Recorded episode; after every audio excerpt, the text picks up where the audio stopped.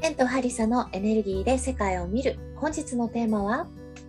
質問に答えたよ。なんパート2膝の痛みは何チャクラとフラワーエッセンスと歯磨き粉についてのお話です。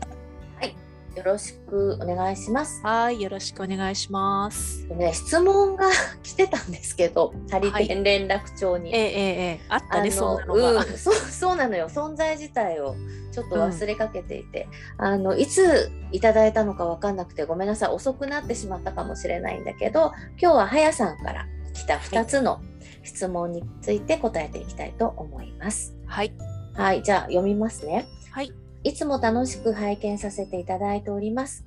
膝を痛めています。年齢的なものですが、解決法としてチャクラを強化するならどのチャクラでしょうか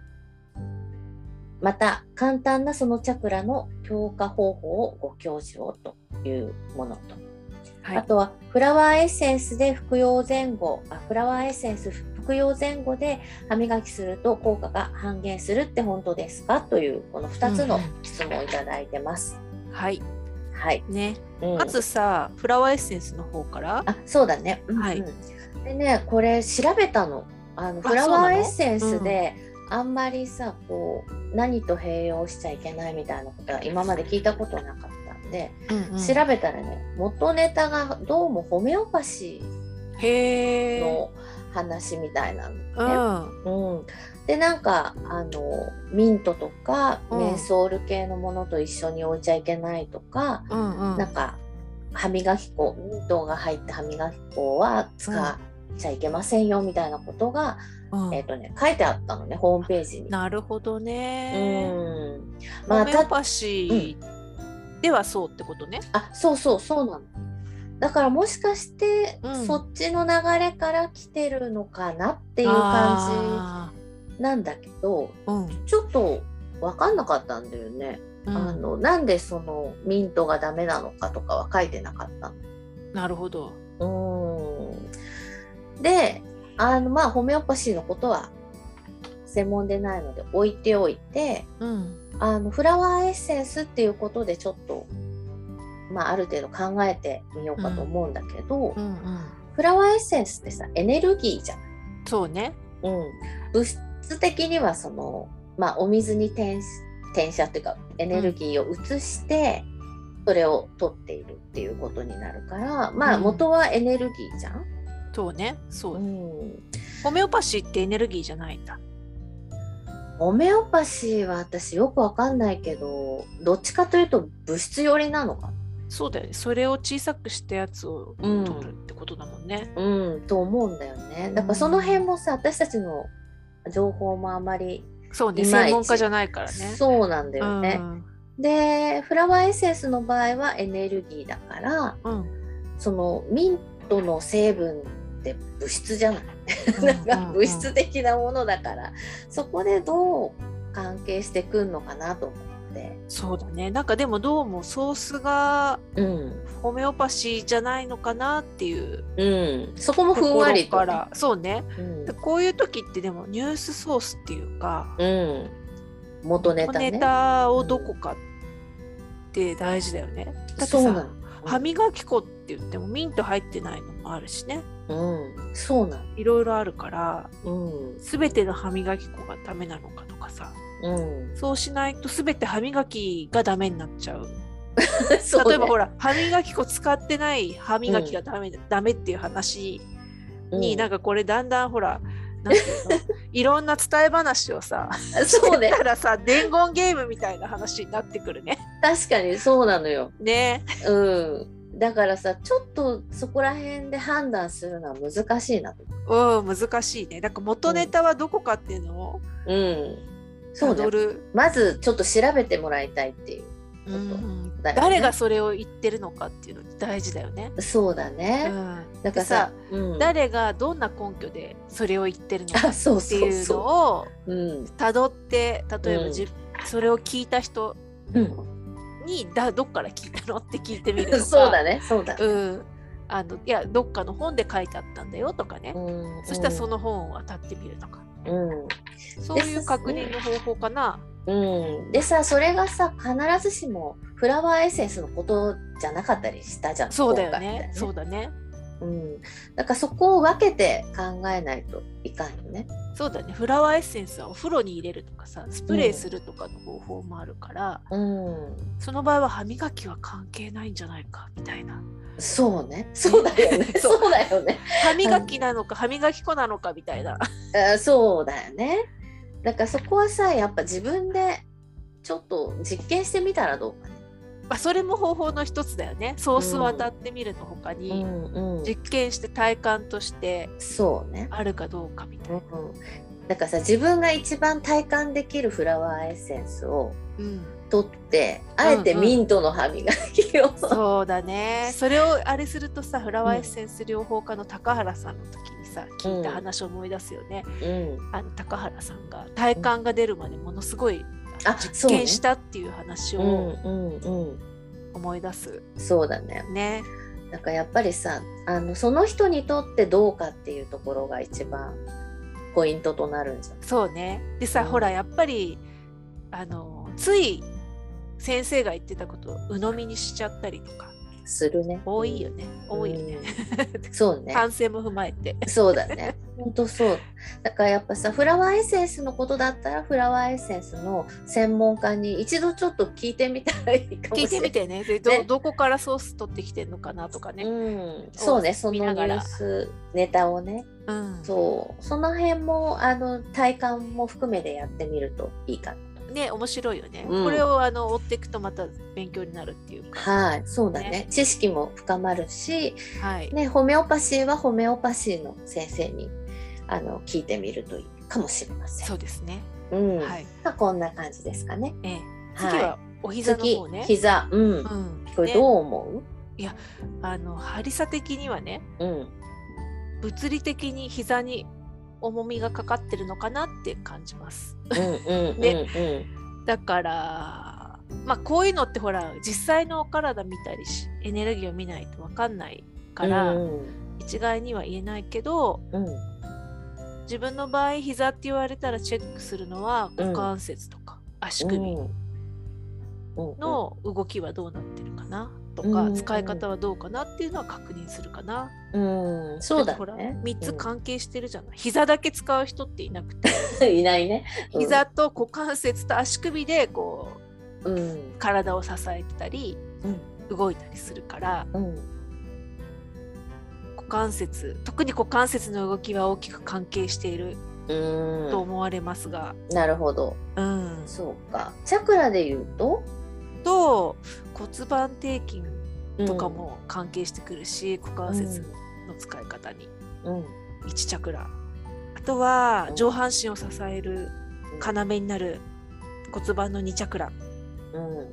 この辺かな、ん。なるほど。うん、特にさ、そうだねうん重心膝が痛くなるって大体重心が前に行ってるんだよねああそれはあるかもしれない膝前だからさうんうん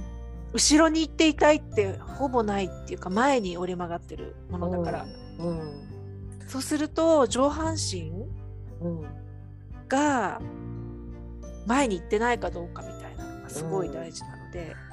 結構さ前側にこう倒れてるっていうかさ傾いて生活してる人って、私なんか自分でもそう思うし、うんクライアントさんとか見てても思うけど焦ってたりする時にさあるなんかこうちょっと前の急いめでるり人は前のめりよそうだよねうんだからさ、結構あの現代人はみんな前のめりなんじゃないあかとそうそうあとスマホ後ろで見る人いないじゃんあいないいない前での見てめるりから前のめり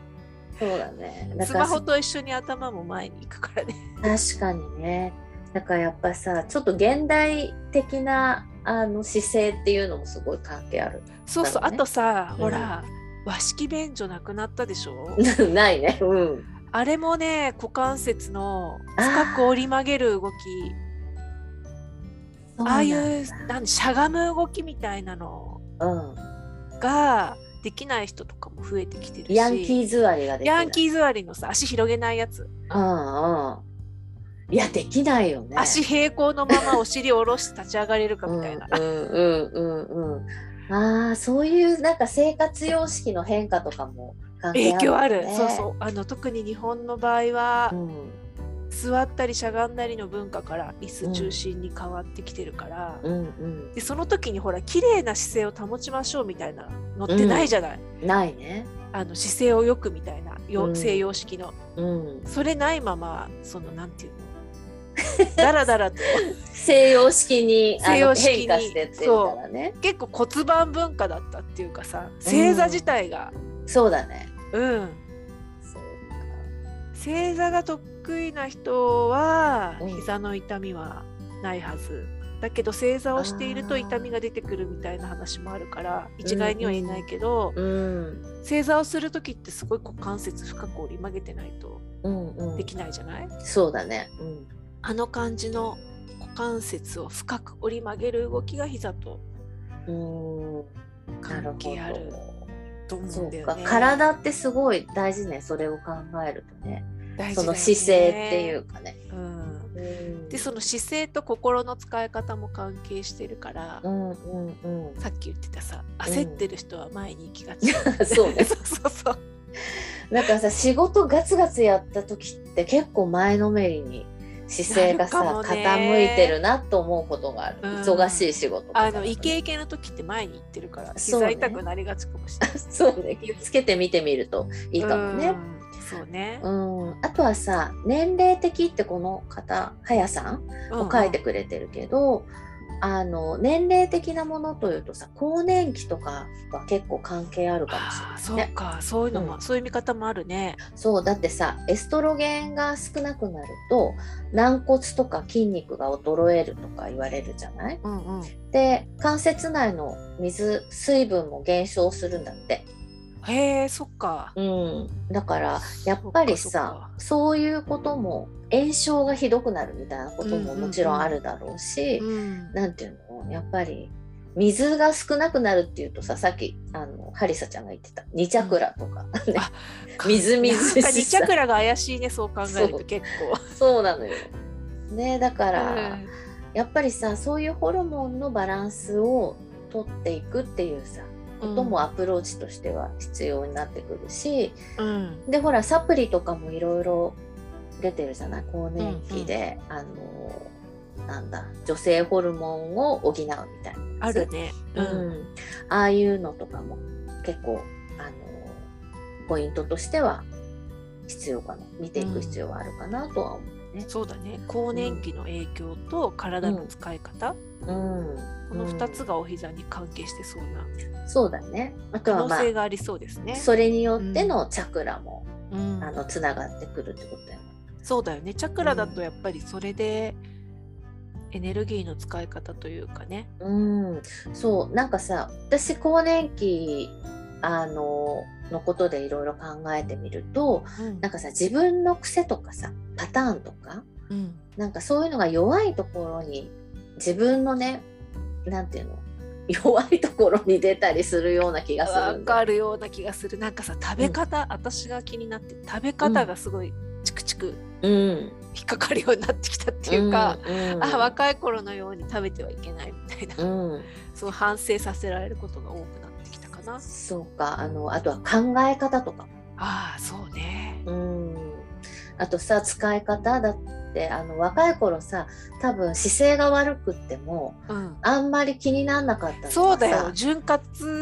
油がふんだんにあったから気そうよになんなかったりする水っよねぽかったからよ。水っぽかったらね そ気うになんないね同じ体の使い方をしててうも、んでもほら水気がなくなってくるとうん、